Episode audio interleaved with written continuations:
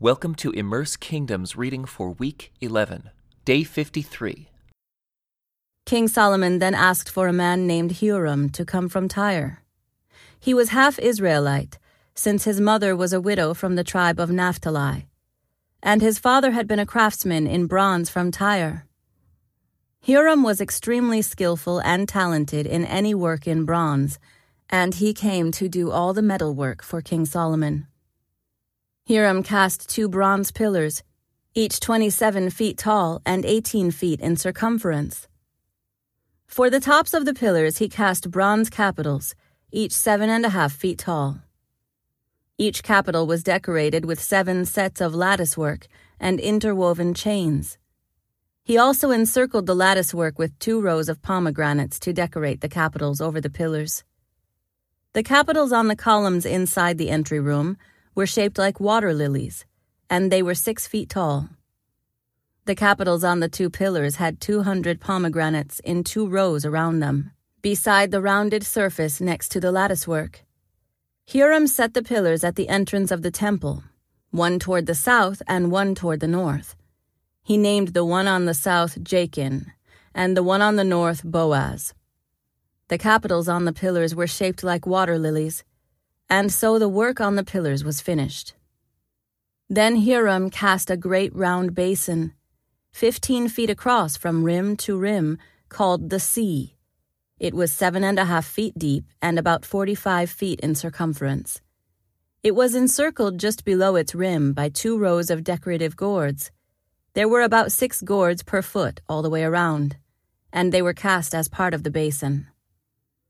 The sea was placed on a base of twelve bronze oxen, all facing outward. Three faced north, three faced west, three faced south, and three faced east, and the sea rested on them. The walls of the sea were about three inches thick, and its rim flared out like a cup and resembled a water lily blossom. It could hold about 11,000 gallons of water. Huram also made ten bronze water carts, each six feet long, six feet wide, and four and a half feet tall. They were constructed with side panels braced with crossbars. Both the panels and the crossbars were decorated with carved lions, oxen, and cherubim. Above and below the lions and oxen were wreath decorations. Each of these carts had four bronze wheels and bronze axles. There were supporting posts for the bronze basins at the corners of the carts. These supports were decorated on each side with carvings of wreaths. The top of each cart had a rounded frame for the basin. It projected one and a half feet above the cart's top, like a round pedestal, and its opening was two and a quarter feet across. It was decorated on the outside with carvings of wreaths. The panels of the carts were square, not round. Under the panels were four wheels that were connected to axles that had been cast as one unit with the cart. The wheels were two and a quarter feet in diameter and were similar to chariot wheels. The axles, spokes, rims, and hubs were all cast from molten bronze. There were handles at each of the four corners of the carts, and these, too, were cast as one unit with the cart. Around the top of each cart was a rim nine inches wide. The corner supports and side panels were cast as one unit with the cart. Carvings of cherubim, lions, and palm trees decorated the panels and corner supports wherever there was room, and there were wreaths all around. All ten water carts were the same size and were made alike, for each was cast from the same mold. Hiram also made ten smaller bronze basins, one for each cart each basin was six feet across and could hold 220 gallons of water. He set five water carts on the south side of the temple and five on the north side. The great bronze basin called the Sea was placed near the southeast corner of the temple. He also made the necessary wash basins, shovels, and bowls. So at last Hiram completed everything King Solomon had assigned him to make for the temple of the Lord the two pillars, the two bowl shaped capitals on top of the pillars, the two networks of interwoven chains that decorated the capitals, the four hundred pomegranates that hung from the chains on the capitals, two rows of pomegranates for each of the chain networks that decorated the capitals on top of the pillars, the ten water carts holding the ten basins, the sea and the twelve oxen under it, the ash buckets, the shovels, and the bowls. Hiram made all these things of burnished bronze for the temple of the Lord, just as King Solomon had directed. The king had them cast in clay molds in the Jordan Valley between Succoth and Zarethan. Solomon did not weigh all these things because there were so many. The weight of the bronze could not be measured. Solomon also made all the furnishings of the temple of the Lord the gold altar, the gold table for the bread of the presence, the lampstands of solid gold, five on the south and five on the north, in front of the most holy place. The flower decorations, lamps, and tongs, all of gold, the small bowls, lamp snuffers, bowls, ladles, and incense burners, all of solid gold. The doors for the entrances to the most holy place, and the main room of the temple, with their fronts overlaid with gold. So King Solomon finished all his work on the temple of the Lord. Then he brought all the gifts his father, David, had dedicated the silver, the gold, and the various articles, and he stored them in the treasuries of the Lord's temple. Solomon then summoned to Jerusalem the elders of Israel and all the heads of the tribes, the leaders of the ancestral families of the Israelites.